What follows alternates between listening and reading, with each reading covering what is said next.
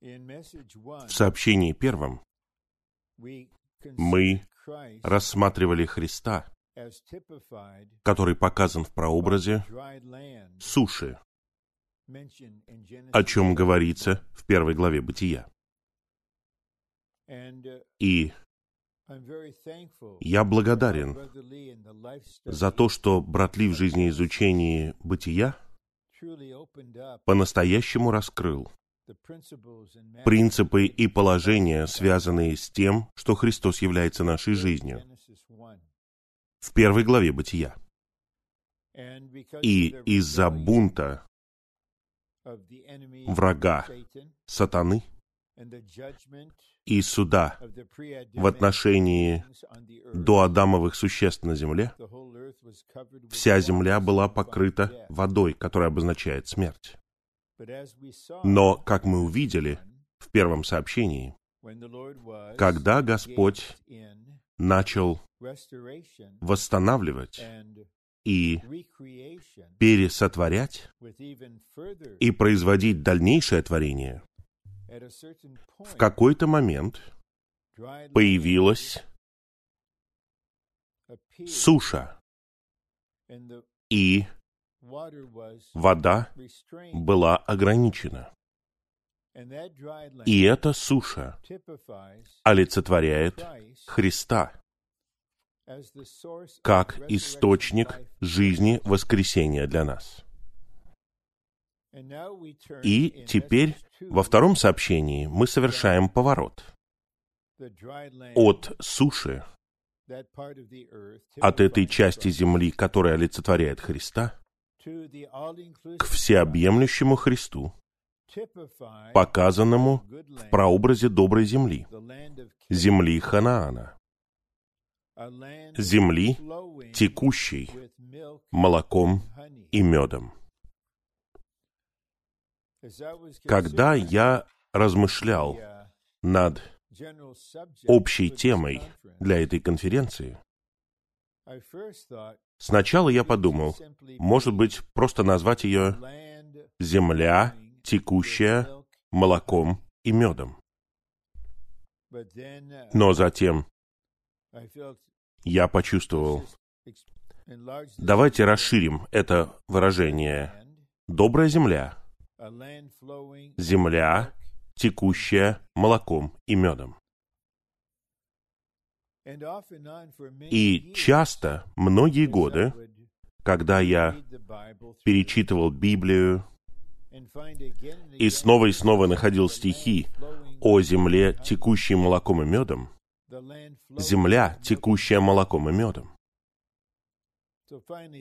Наконец, на этот раз, как мы увидим позже, я начал изучать и упражняться искать Господа. Что значит это выражение «текущее молоком и медом»? Почему на этом делается акцент? Я никогда не слышал сообщения на эту тему, никогда не делал таких сообщений. Но мы подойдем к этому. И мне кажется, это будет нечто приятное и сладостное в Господе, которое является нашей приятностью и сладостью. Но здесь, перед тем, как я перейду к плану, я хотел бы поделиться кое-чем. Это нечто личное, в том смысле, что это протекает через мое существо последние несколько недель. С одной стороны, когда я готовил и составлял план для осеннего обучения братьев, я составил сообщение, которое делает акцент на Божьей нужде в том, чтобы восстановить Землю. Землю. Эту планету, Землю. Бог нуждается в этом. И ему нужен, можно сказать, плацдарм или место для высадки, образно говоря, для того, чтобы он мог вернуться. Конечно же, согласно истине о Царстве, земля, как наследие Господа, принадлежит Ему. Он потребует ее, когда Он вернется со своими победителями, с теми, кто будет царствовать с Ним. Итак, Господь хочет восстановить землю. Но это не тема этой конференции. Тема — это часть земли, земля Ханаана, которая показывает в прообразе всеобъемлющего Христа. И вот какая здесь мысль, которую я хотел бы передать вам. Для того, чтобы Бог мог восстановить землю, нам нужно переживать Христа как землю. Сейчас, в этом веке, когда Бог этого века очень активен, но Господь в своей мудрости таинственно движется и течет для того, чтобы осуществить свое домостроительство и открыть путь для того, чтобы он вернулся на землю. Господу нужны братья и сестры, те, кто любит Его и ищет Его. Они должны увидеть связь между нашим переживанием Христа как нашей земли и тем, как Бог восстанавливает землю через то, что Он осуществляет в своем восстановлении в этом веке. Я пытаюсь сказать следующее. Мы не просто стремимся переживать Христа и наслаждаться им,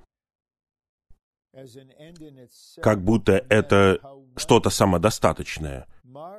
Каким бы чудесным, неописуемо приятным ни было переживание Христа, на которого указывает добрая земля, есть цель.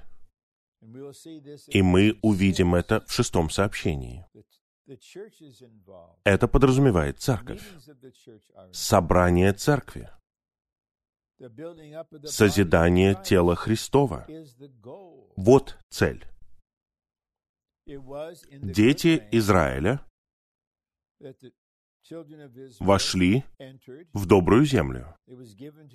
Она была дана им Богом, потому что земля Божья, и у него есть право давать ее тому, кому он хочет. И они должны были трудиться на доброй земле. И что они в итоге произвели? Храм, жилище для Бога и город, который обозначает Царство Божье. Это обозначает, что когда мы трудимся на Христе, когда мы переживаем Христа и наслаждаемся им, и приносим эти произведения на собрание церкви, это открывает путь для того, чтобы мы по-настоящему были храмом живого Бога, Домом Божьим, Церковью, телом Христовым. И также, как мы увидели, в изучении кристаллизации псалмов, церковь — это не просто дом, но и город, царство. Итак, нашему всевластному, мудрому Богу нужно восстановить землю. Он хочет этого. Для того, чтобы явить царство своего Сына на земле. Но в этом веке Ему нужны мы. Не только для того, чтобы мы были едины с Ним в Его нужде восстановить землю, но и в каком-то смысле в еще большей степени, чтобы мы осознали, что Бог хочет, и Ему нужно, чтобы мы переживали всеобъемлющего Христа и наслаждались им. А Он показан в прообразе доброй земли, земли Ханаана. Заголовок второго сообщения. Всеобъемлющий Христос, показанный в прообразе доброй земли, земли Ханаана, земли, текущей молоком и медом. Может быть, некоторые, может быть, даже многие из вас, дорогие святые, думают, «О, я не могу дождаться, пока я дойду до четвертого римского пункта, второй части плана. О, что же значит земля, текущая молоком и медом? Что это значит? Ну, пожалуйста, проявите немного терпения. И давайте подождем, может быть, минут двадцать или около того. И мы перейдем к этому. Потому что первые три раздела необходимы. Первое. Раскрытое в Писаниях намерение Бога заключается в том, что Христос должен быть нашей доброй землей. Землей, вышедшей из воды смерти. Землей, возвышенной над водой смерти и окруженной ей. Как это изображено с помощью земли Ханаана. Как мы блаженны, потому что мы знаем Божье намерение. Мы можем знать его, потому что оно раскрыто в Писаниях. И мы блаженны, потому что Писания раскрыты для нас. при помощи служения века, благодаря служителю века, под видением века. Христос должен быть нашей доброй землей. И это должно озарить нас лично. Христос должен быть не просто тем, что мы переживали лично и внутренне, благодаря тому, что Христос обитает в нас. Это более чем необходимо и более чем чудесно. Нам нужно, чтобы Христос устраивал себе дом в нашем сердце. Нам нужно, чтобы Христос образовывался в нас. Нам нужно пропитываться и пронизываться Христом. Нам нужно все больше Христа в нас. Но также нам нужно увидеть для надлежащего духовного равновесия, что мы находимся в Христе. Мы в Нем. В Нем, как этой земле. И какие у нее измерения? Ширина, длина, ширина, высота и глубина. Они неизмеримы. И мы находимся в этой земле всеобъемлющего Христа. И как мы увидим в более позднем сообщении, я полагаюсь на Господа в этом, мы увидим этого всеобъемлющего Христа. Мы в этой земле, нашем Христе. У нас есть доля этого Христа как нашей земли. И день за днем, всю нашу жизнь, с этого момента, мы должны трудиться на этом всеобъемлющем Христе. Но первый пункт показывает, что наша добрая земля — это земля, которая вышла из вод смерти. Поэтому у нас было первое сообщение. Добрая земля, Христос, в которой мы находимся, это воскрешенный Христос. И Он вышел из вод смерти. Он воскрес из мертвых, как Он сказал Иоанну в первой главе Откровения. Я живой. Вот я был мертв. И вот я жив во веки веков. У меня есть ключи от смерти и ада. Итак, это добрая земля, наш Христос. Это земля, которая вышла из вод смерти. Это возвышенная земля. Она подразумевает его вознесение. Итак, сейчас, когда я говорю это вам в этом конференц-зале, во втором здании, будучи наедине с камерой. Но я знаю, что я не один. Я с вами. В своем сердце и в моем духе. Я знаю это.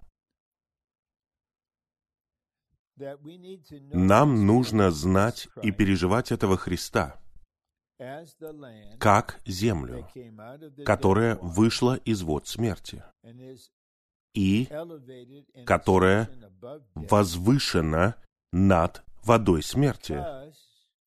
Потому что, как показывает эта картина в бытии, сейчас, когда мы живем на земле, в мире, но мы не принадлежим при этом к миру, мы окружены водами смерти.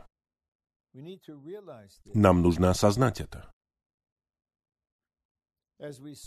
Как мы увидели в конце первого сообщения, только в новом небе и новой земле больше не будет моря, больше не будет смерти. Смерть — это последний враг. Смерть будет брошена в огненное озеро. А сейчас, день за днем, где бы мы ни были, какого бы возраста мы ни были, может быть, мы молодой человек в школе, может быть, мы взрослый молодой человек, который развивается в супружеской жизни, в своей профессии, имеет семью, мы все равно живем в ситуации, окруженной водами смерти. Но мы не находимся в водах смерти, и мы не принадлежим водам смерти. Мы находимся в земле, в воскрешенном Христе, которая вышла из воды смерти и возвышается над водой смерти. Поэтому, когда мы ощущаем, что эта вода начинает затапливать нас, враг, смерть и ад нападают на церковь. Нам нужно осознать тут же, Христос — это наша добрая земля, воскрешенный и вознесенный Христос. Я в нем. Благодарение Господу. Второй римский пункт. Добрая земля, земля Ханаана. Это полный, всесторонний и завершенный прообраз всеобъемлющего Христа, который является воплощением триединого Бога и который становится действительным для нас в качестве всеобъемлющего животворящего духа, как наследие, данного в удел Божьим людям для их наслаждения. Итак, этот всеобъемлющий Христос, который является воплощением триединого Бога, и который становится действительным для нас в качестве всеобъемлющего животворящего духа, является нашим уделом, доброй земли. Он — наше наследие.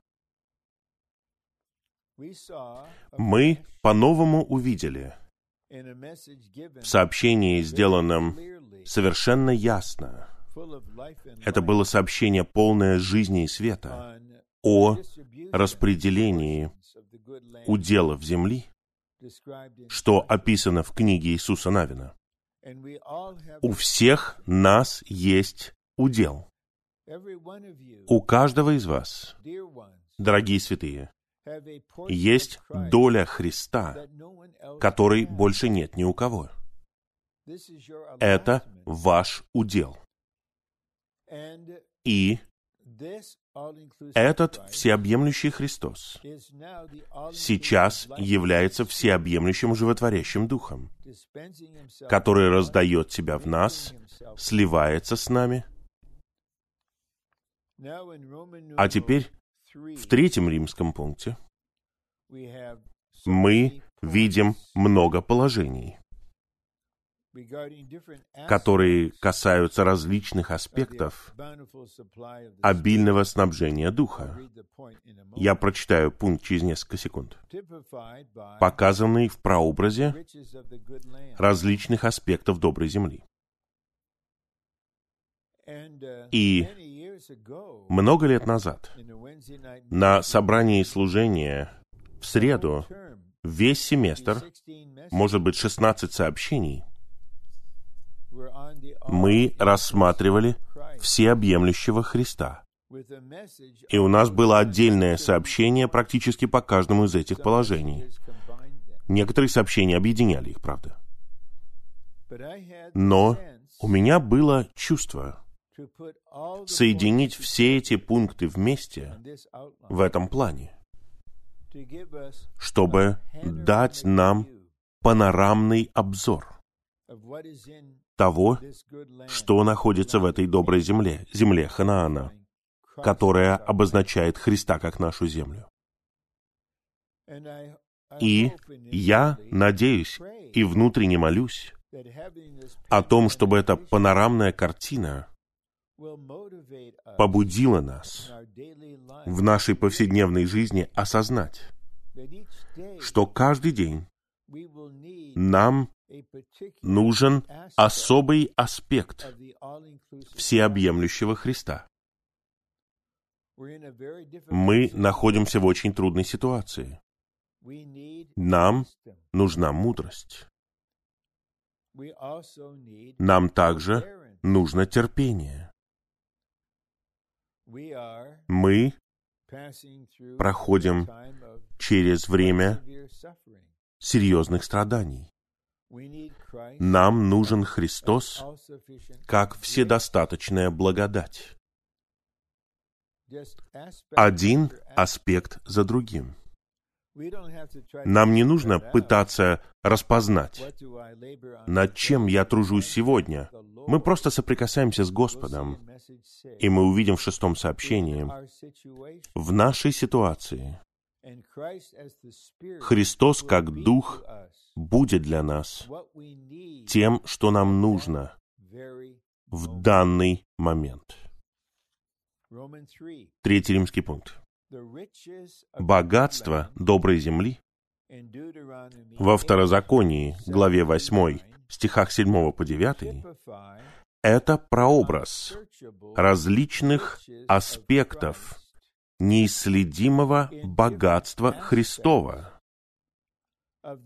как обильного снабжения для Его верующих в Его Духе.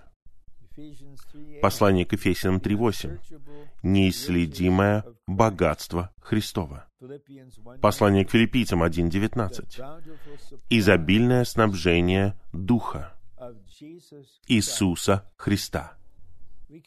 Мы можем учиться у нашего брата Павла. Он страдал постоянно. Он написал это послание филиппийцам, будучи в заключении. Он был узником. Наверное, он был прикован к охраннику. Как он спал, что он ел, мы не знаем. Но он сказал, что это обернется к моему спасению. Через ваше прошение и обильное снабжение Духа Christ." Иисуса Христа. И снова, в последнем сообщении, мы постараемся увидеть, что Богу нужны. Богу нужны святые. Братья и сестры на земле, которые по-настоящему переживают обильное снабжение Духа Иисуса. Христа. Нам нужно переживать это. И Богу нужно, чтобы мы переживали это, чтобы действительность этого всеобъемлющего Христа была внедрена, встроена в нас. Поэтому мы пройдем, не пробежим, но мы довольно быстро пройдем по этим подпунктам. Водные потоки, родники и источники обозначают Христа как текущего. Духа. Я думаю, многие могут засвидетельствовать о том, что у них внутри есть это ощущение. Когда вы соприкасаетесь с Господом посреди вашей ситуации, есть родники, что-то бьет внутри вас, есть источники. Это текущий Дух. Нам нужно переживать текущего Духа воскрешенного Христа. И мы знаем, что есть горы и долины. Иногда мы превыше всего. uh, И там есть родник. Но, возможно, чаще мы очень низко. И вот мы касаемся родника, и течет река. Мы все еще в этой ситуации, внешне. И наша душа страдает. Но внутренне река воды жизни течет. Б. Долины и горы обозначают различные обстоятельства, в которых мы переживаем Христа как текущего Духа. Этот пункт идет рука об руку с пунктом А, это очевидно. Долины и горы.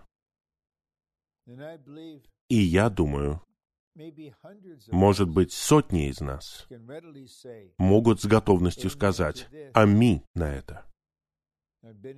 Я в Господнем восстановлении много десятилетий. Я люблю Господа, я собираюсь со святыми. О, но в моей человеческой жизни долины и горы.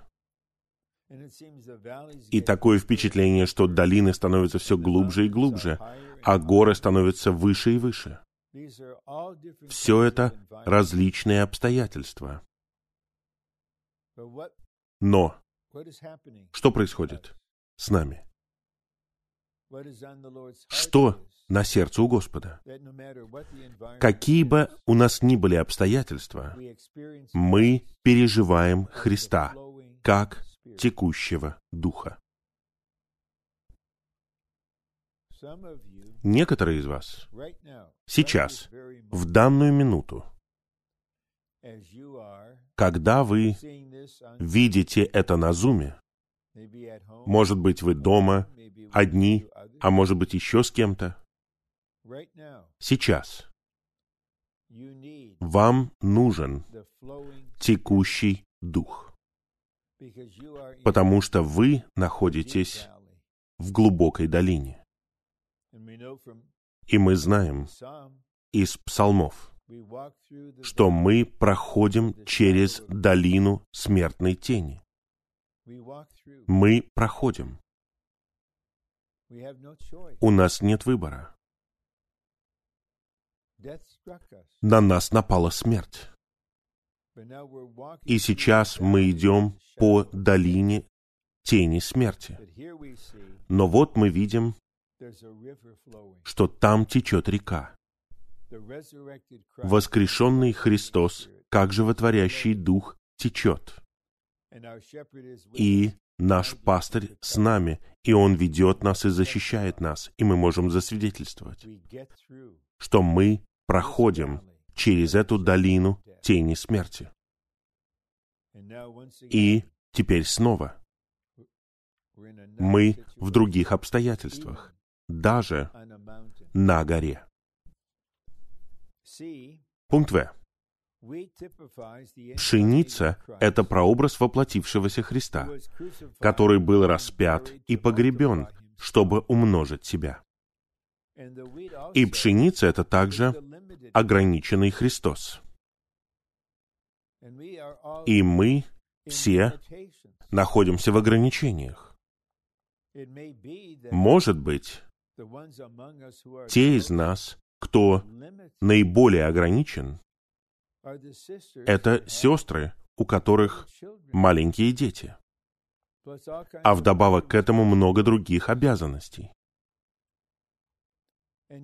И да, эта пневматическая мама, я, наконец, говорю это, хочет провести рано утром время оживления с Господом. Но младенец, которому 4 месяца, не знает об этом. А другой, которому 3, знает чуть-чуть. Итак, эта пневматическая мама снова ограничена. Возможно, она проводит свое время в Святом Слове для утреннего оживления в 10 утра. Суть вот в чем. У нас есть Христос, который умеет жить под ограничениями. И Он был распят и погребен, чтобы умножить себя. Г. Ячмень. Злак, созревающий первым, указывает на воскрешенного Христа как начаток. Итак, нам нужна пшеница и ячмень вместе. С одной стороны, чем больше мы переживаем пшеницы, тем больше мы переживаем ячменя.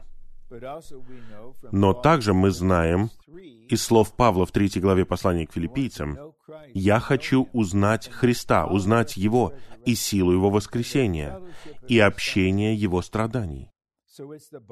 Итак, именно ячмень позволяет нам жить жизнью пшеницы в таких ограничениях и в таких стесненных обстоятельствах. Д. Виноградные лозы. Это прообраз Христа, который принес себя в жертву, чтобы произвести вино, бодрящее Бога и человека. Нам нужно быть, я бы сказал, плененными этим пониманием лозы.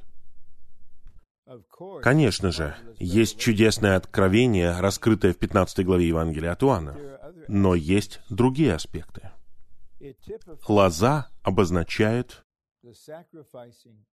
Христа, который приносит тебя в жертву. Если вы почитаете и, может быть, помолитесь и почитаете классический гимн брата Ни вот лоза стоит пред нами. Какое переживание лежит в глубине этого гимна? У нас есть такой Христос, который приносит себя в жертву. Для чего? Чтобы произвести вино, бодрящее Бога. И если у вас будет возможность, Почитайте, пожалуйста, прочитайте эти стихи. Бодрящая Бога и человека. Наш Бог хочет, чтобы мы были взбодрены. И в возвышенном смысле Он хочет, чтобы мы были по-настоящему счастливы и радостны. Царство Божье — это праведность и мир и радость в. Святом Духе. И в ранние годы, я имею в виду 60-е годы, у нас было много, много наслаждения, много бодрящих собраний. Но кто-то шел на жертвы, чтобы приобрести вино, Христа как нашу бодрость, которым мы наслаждались.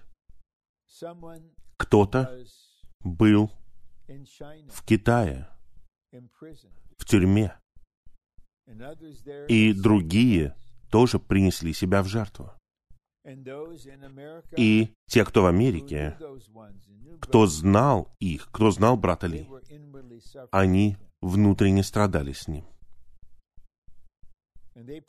И они произвели вино, которое бодрило Бога и человека. Помните этот стих в книге Неемии? «Радость Господа это наша крепость».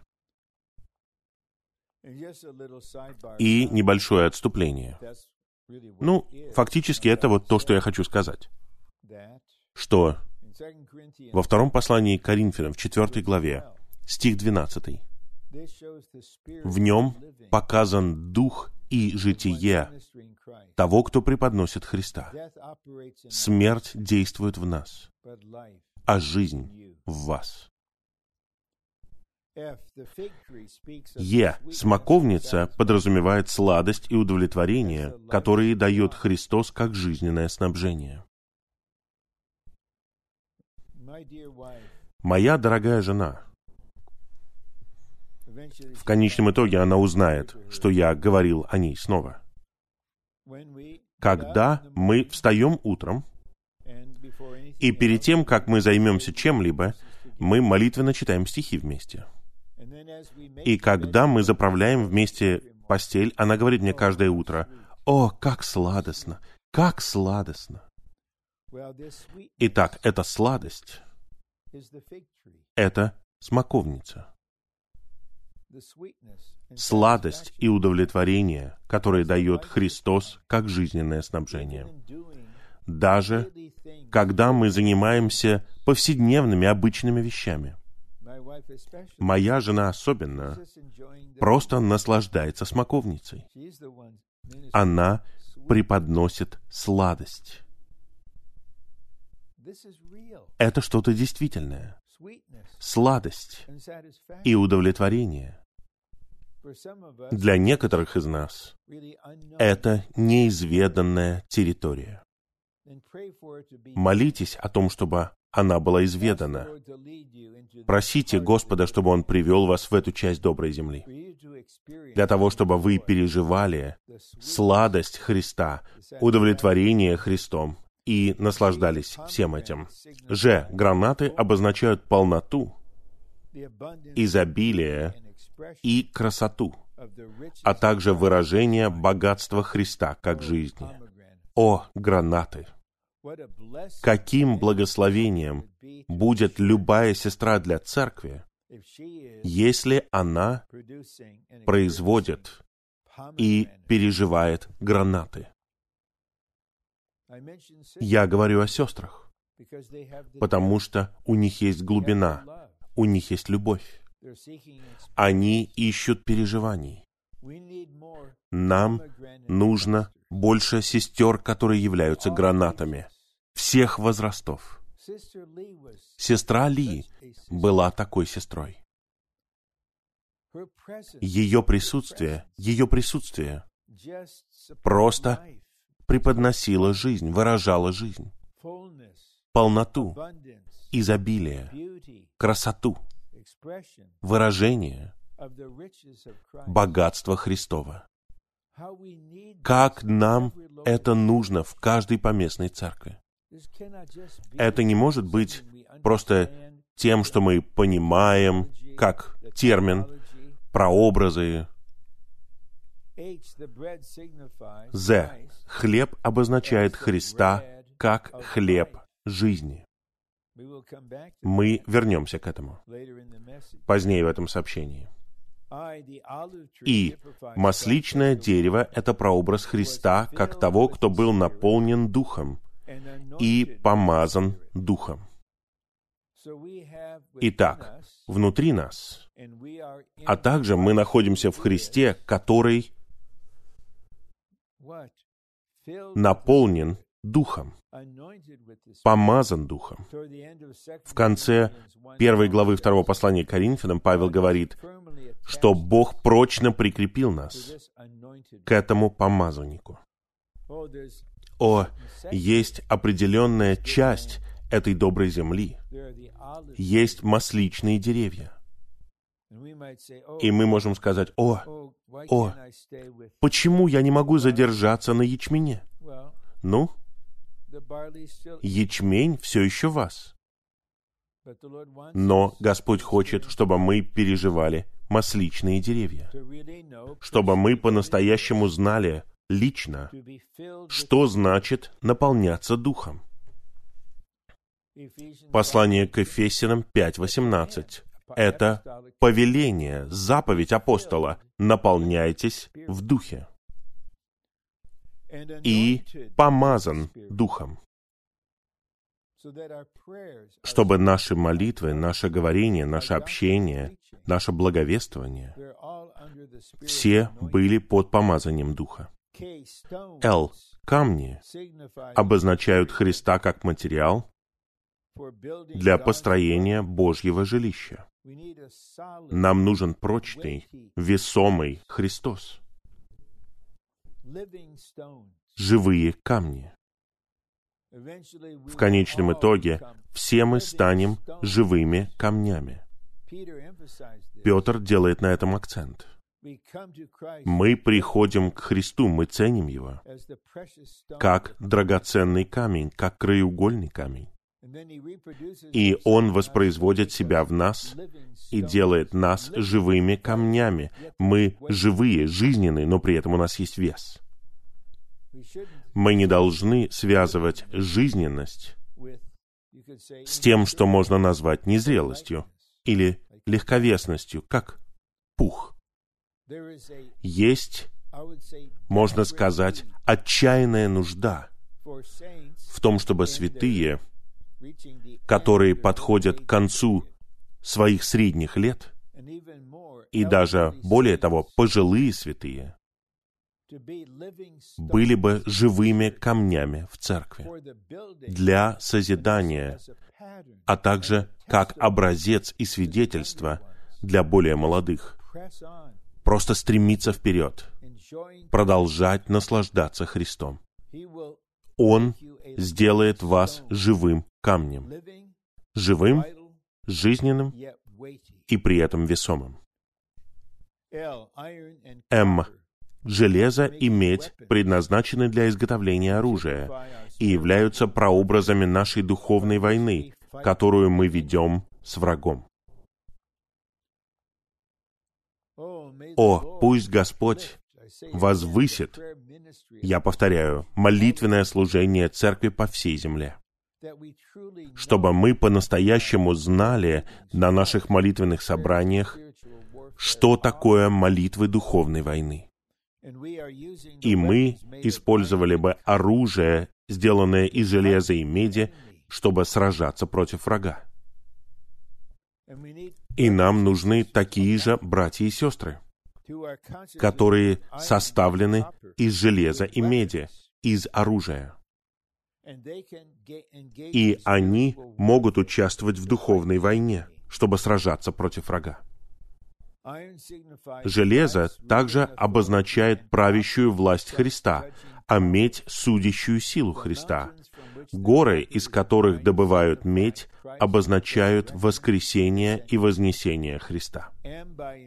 Н. Наслаждаясь богатством земли, дети Израиля смогли построить храм как Божье жилище на земле и город Иерусалим для основания Божьего царства на земле. А теперь, спустя более чем 20 минут, мы 74. Переходим к четвертому разделу. И у нас остается примерно полчаса, чтобы сообщение 75. оставалось в рамках 75 минут. Это обычно моя цель. Итак, у нас достаточно времени. Будучи прообразом всеобъемлющего Христа, земля Ханаана это, в кавычках, земля, текущая молоком и медом. Я провел исследование. Я пытался найти все стихи в Библии, в которых говорится о земле, текущей молоком и медом. И я думаю, я нашел их всех. Они не все приведены здесь. И если я помню правильно, 20 verses примерно 20 стихов, time 20 раз Господь вдохновляет авторов различных книг использовать это выражение. Земля, текущая молоком и медом. А сколько стихов здесь? Раз, два, три, четыре, пять, шесть, семь, eight, восемь, девять, десять. about 11. Примерно 11 стихов. Я привел вам не просто один или два стиха. Я хочу показать вам важность этого. Как я говорил ранее, я часто задавался вопросом, почему Господь говорит так снова и снова. И, наконец, меня озарило, по крайней мере, меня лично. Мне нужно надлежащее духовное понимание этого. Если это имеет такое большое значение для Господа, наверняка это должно значить много и для меня.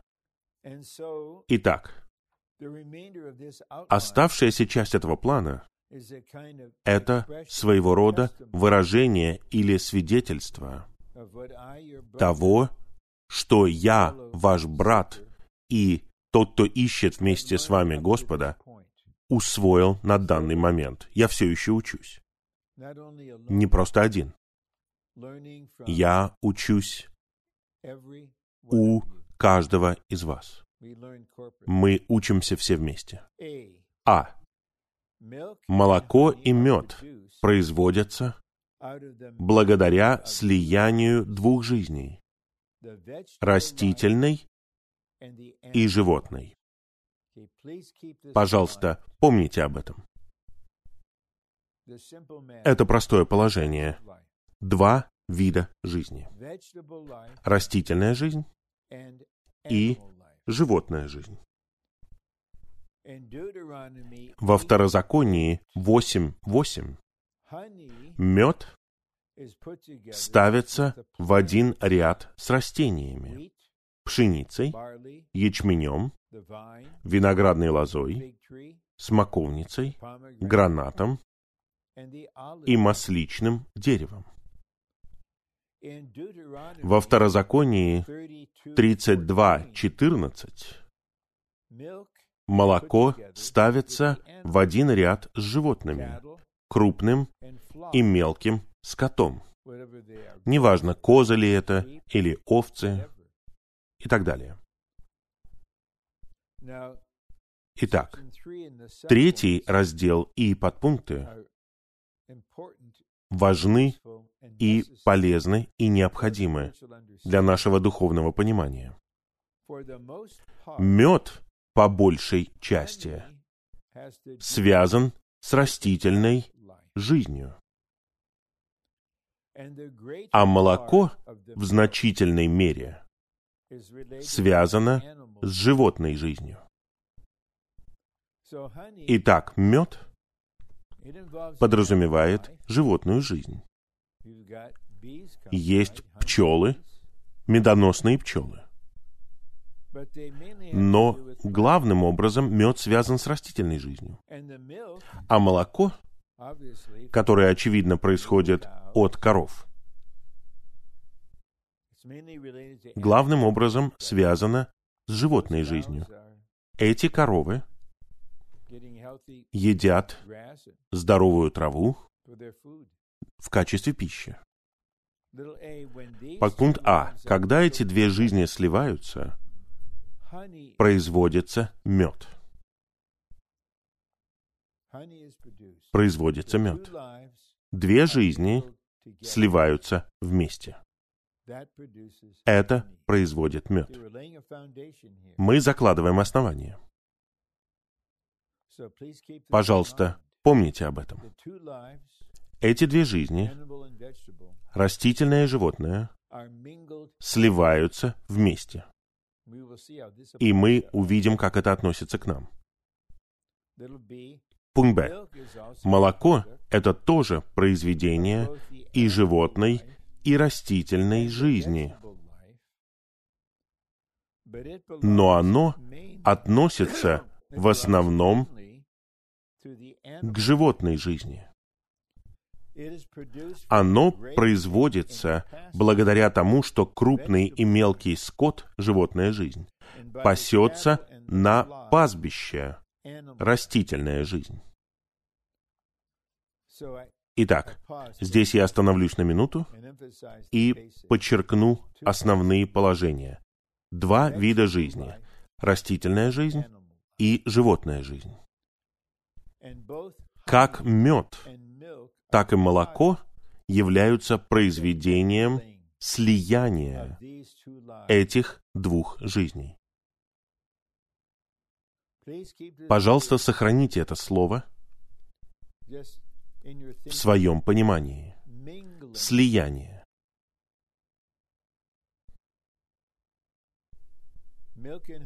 Молоко и мед это произведение не просто одной жизни, а растительной жизни и животной жизни, которые сливаются вместе. А теперь мы переходим к разделу, который применим к нам. И применим прежде всего, конечно же, к Христу, а потом и к нам. Молоко и мед, представляющие собой слияние животной и растительной жизни, обозначают два аспекта жизни. Христа. Два аспекта жизни. Христа. Искупающий аспект и порождающий аспект. Христос был агнцем. Он пролил свою кровь ради нашего искупления. Это. Искупающая жизнь, Он хлеб, сошедший с неба, хлеб Божий, истинный хлеб, хлеб жизни, живой хлеб. All mentioned in John 6. Обо всем этом говорится в шестой главе Евангелия от Иоанна. Он обладает порождающей жизнью. Первое. Растительная жизнь – это жизнь, порождающая и умножающаяся. Эта жизнь обозначает порождающую и умножающуюся жизнь Христа. Мои дорогие братья и сестры, нам всем нужно переживать Христа как эту растительную жизнь, которая показана в прообразе многих растений, которые мы увидели. Пшеница, ячмень, виноградная лоза, смоковница, гранаты, масличные деревья. Когда мы переживаем все эти аспекты Христа, мы переживаем Его как растительную жизнь. И эта жизнь порождает один аспект. И доказательство того, что что-то является живым, это не только то, что оно движется и откликается, оно порождает.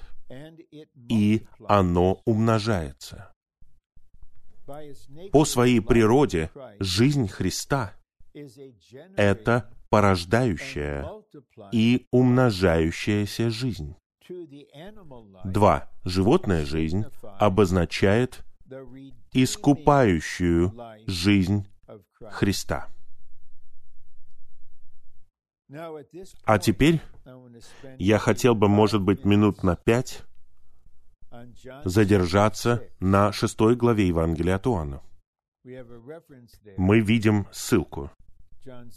Шестая глава Евангелия от Иоанна, стихи 54-55. Но мы прочитаем чуть больше. И я прочитаю, по крайней мере, одно примечание, и, может быть, чуть больше. А именно, Евангелие от Иоанна, шестая глава, стих 48. Господь Иисус говорит, «Я есть хлеб жизни». Это растительная жизнь. Жизнь, которая наделяет жизнью. Затем я буду читать дальше. Стих 51. «Я есть живой хлеб, сошедший с неба. Если кто-нибудь будет есть от этого хлеба, будет жить вовек». Послушайте внимательно. «И хлеб, который я дам, это моя плоть, отдаваемая за жизнь мира». А теперь я хотел бы прочитать примечание к стиху 51. Здесь хлеб становится плотью. Хлеб относится к растительной жизни и нужен только для того, чтобы накормить. Плоть относится к животной жизни и нужна не только для того, чтобы накормить, но и чтобы искупить. До падения человека Господь был деревом жизни, назначение которого заключалось только в том, чтобы накормить человека. После того, как человек впал в грех, Господь стал агнцем, который нужен не только для того, чтобы накормить человека, но и чтобы искупить его.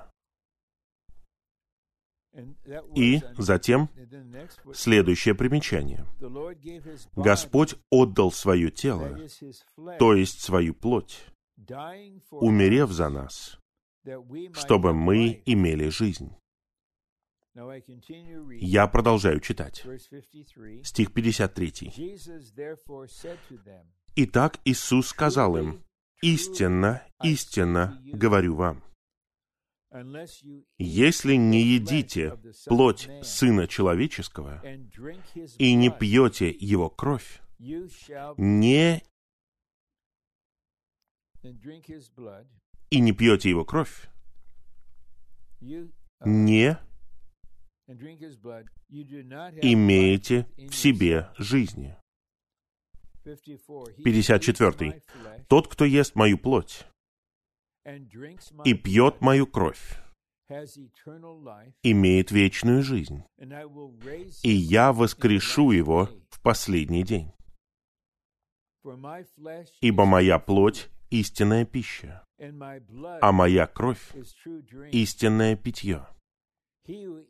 Тот, кто ест мою плоть и пьет мою кровь, пребывает во мне, и я в нем. Природный разум и даже какие-то природные чувства в нас с трудом принимают то, что говорит Господь. Ест мою плоть и пьет мою кровь. Но примечания снова помогают нам. Примечание первое к стиху 53. Здесь добавляется кровь, которая необходима для искупления. И еще одно примечание. Второе примечание к стиху 54. I would encourage you И я воодушевляю вас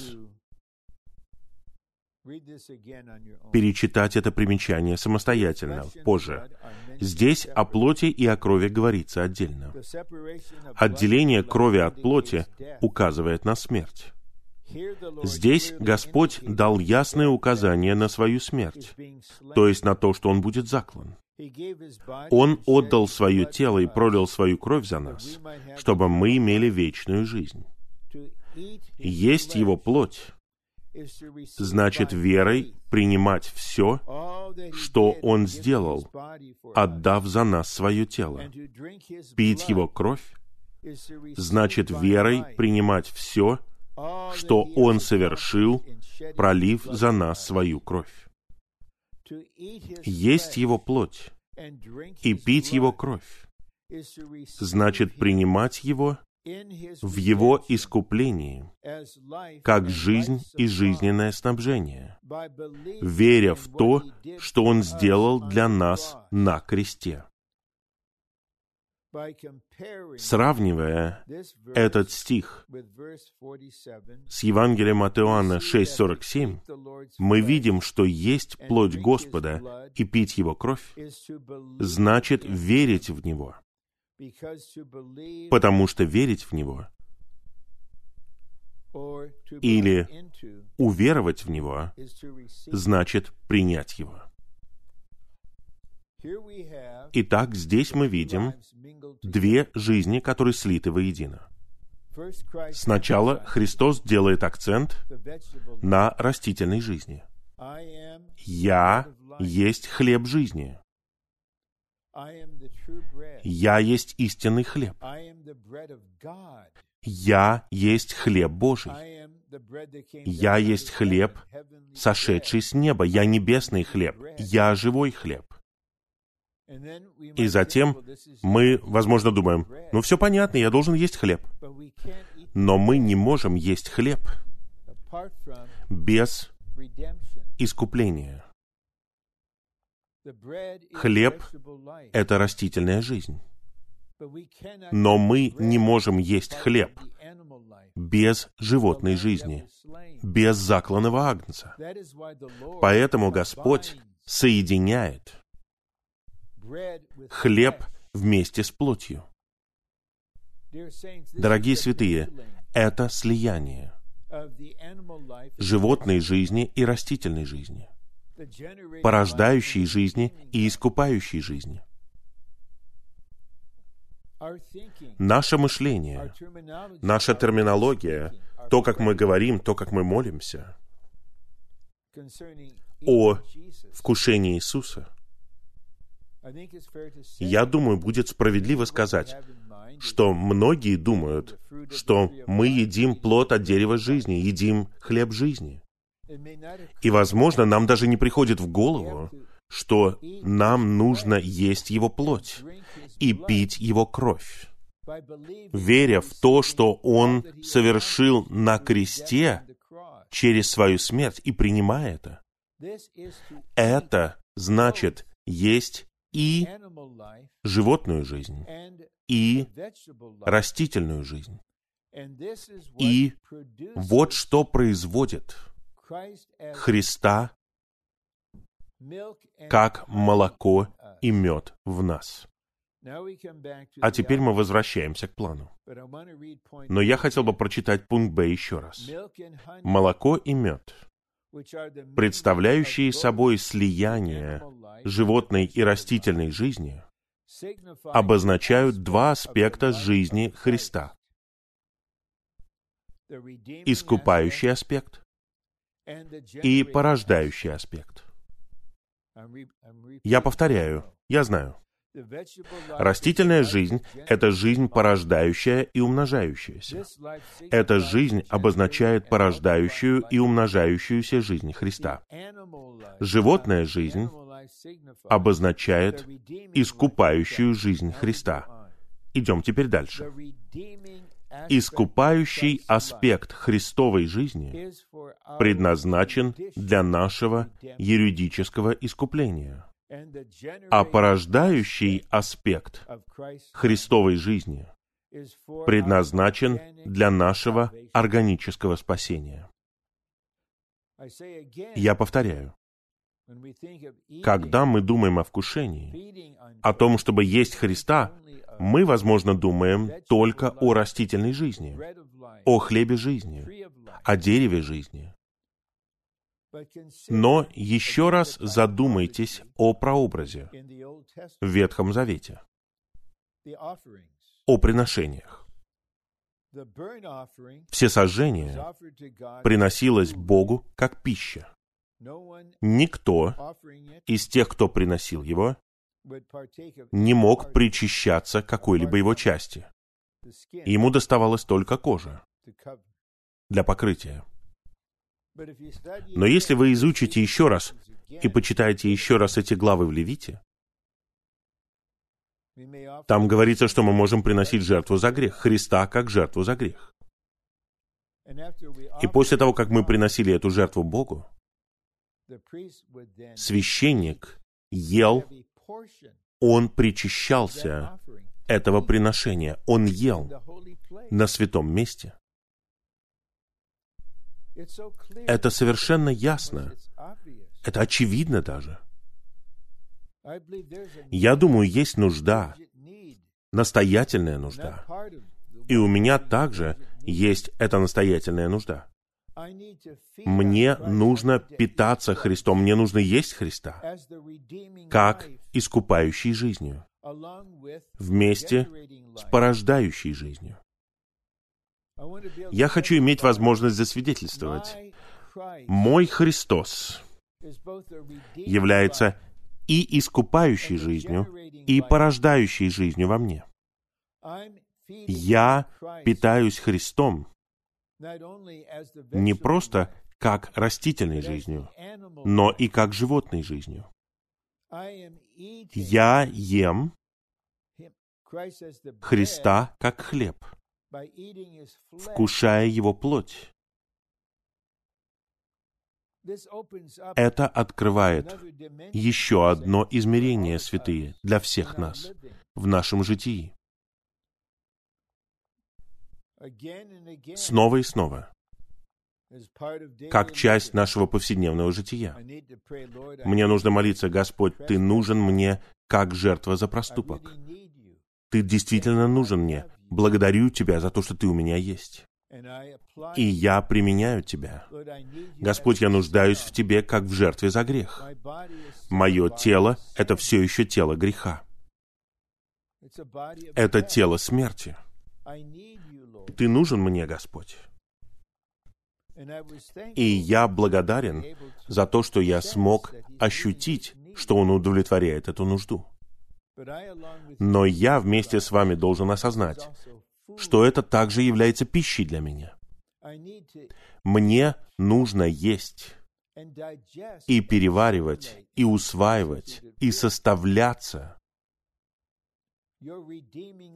твоей искупающей жизнью, наряду с порождающей жизнью. Тогда что произойдет в нас? Может быть, вы будете удивлены. Появляется что-то радостное, сладостное, что-то приятное, что-то бодрящее. Молоко и мед. Четвертое. Символы на Господней трапезе обозначают искупающие и порождающие аспекты Христовой жизни для Божьего полного спасения.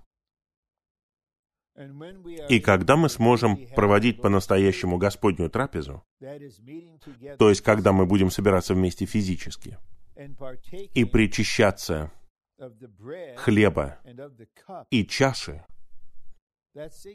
которые обозначают, что мы живем благодаря порождающей жизни хлебу и благодаря искупающей жизни в чаше. Пятое.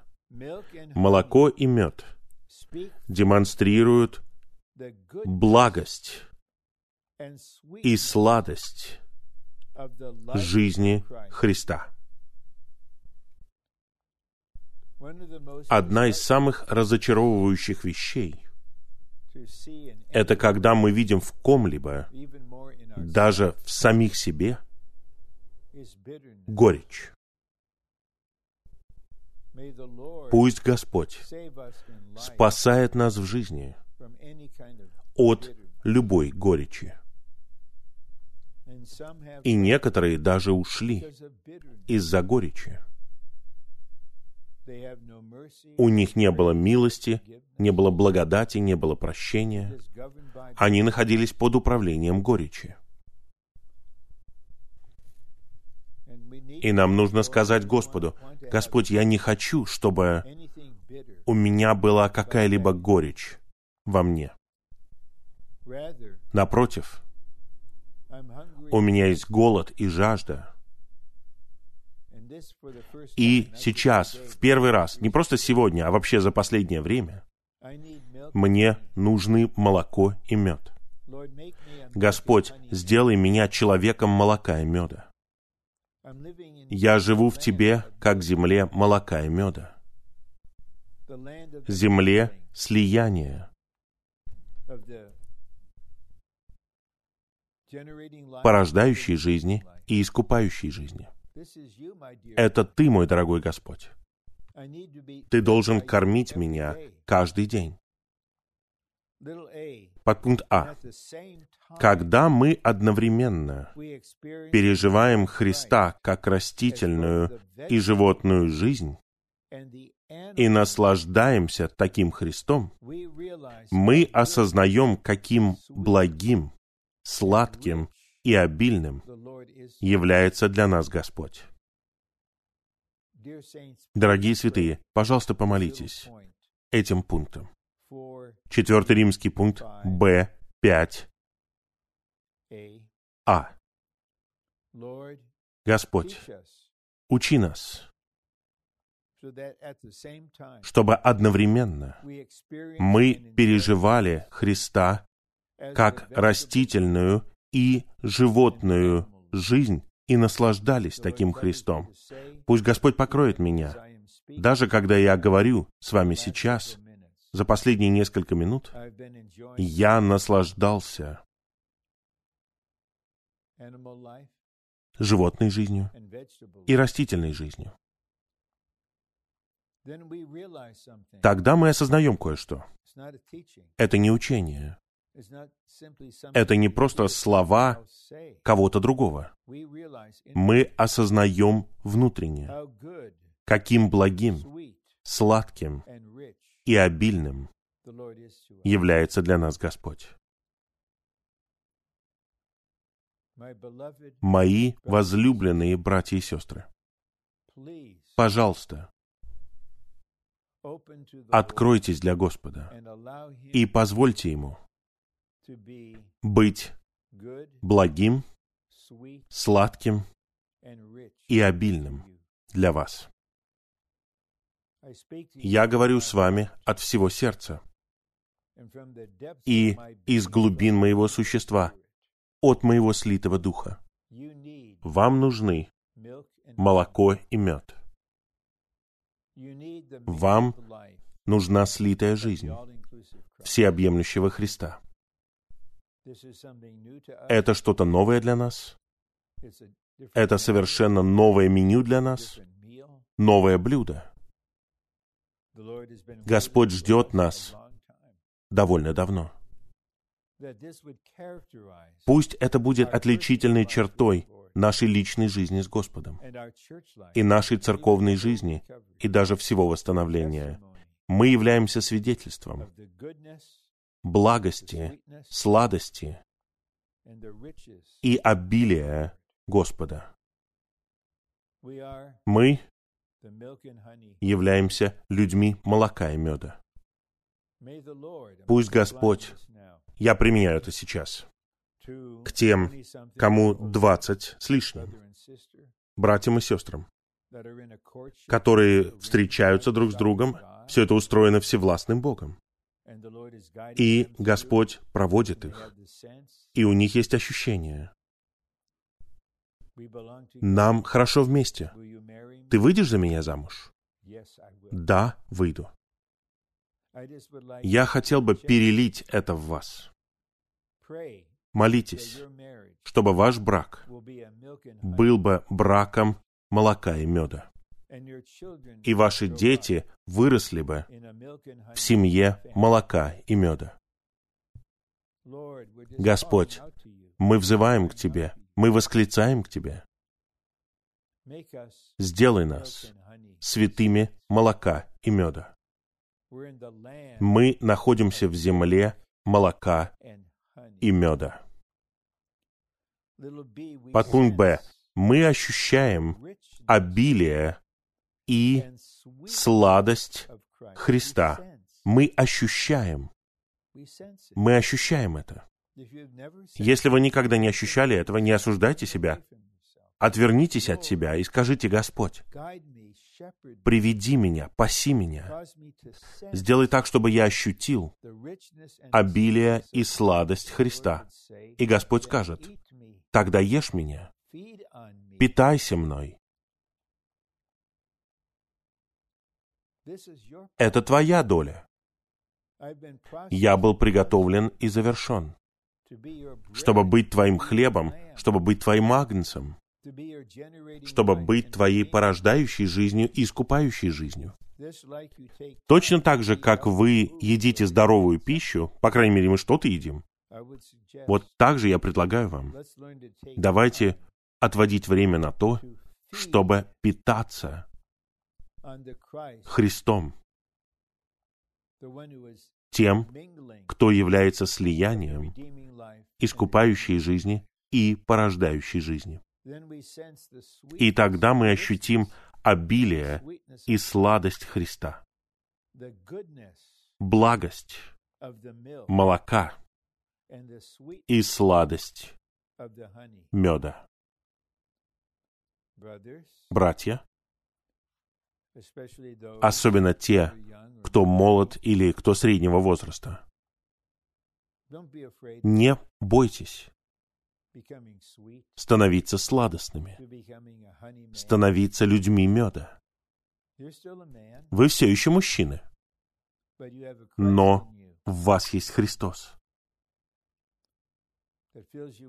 который наполняет вас благостью и сладостью, молоком. И медом.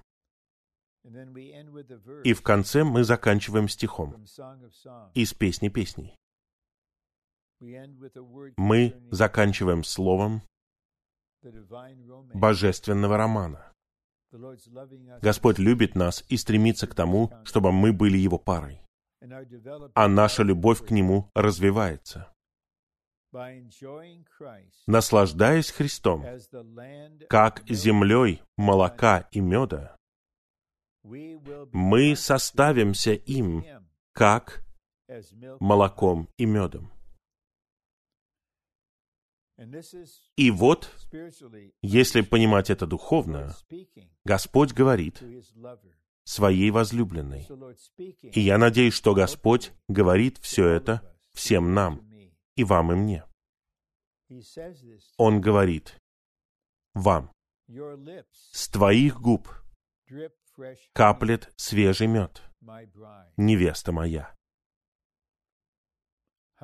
Мед и молоко под твоим языком.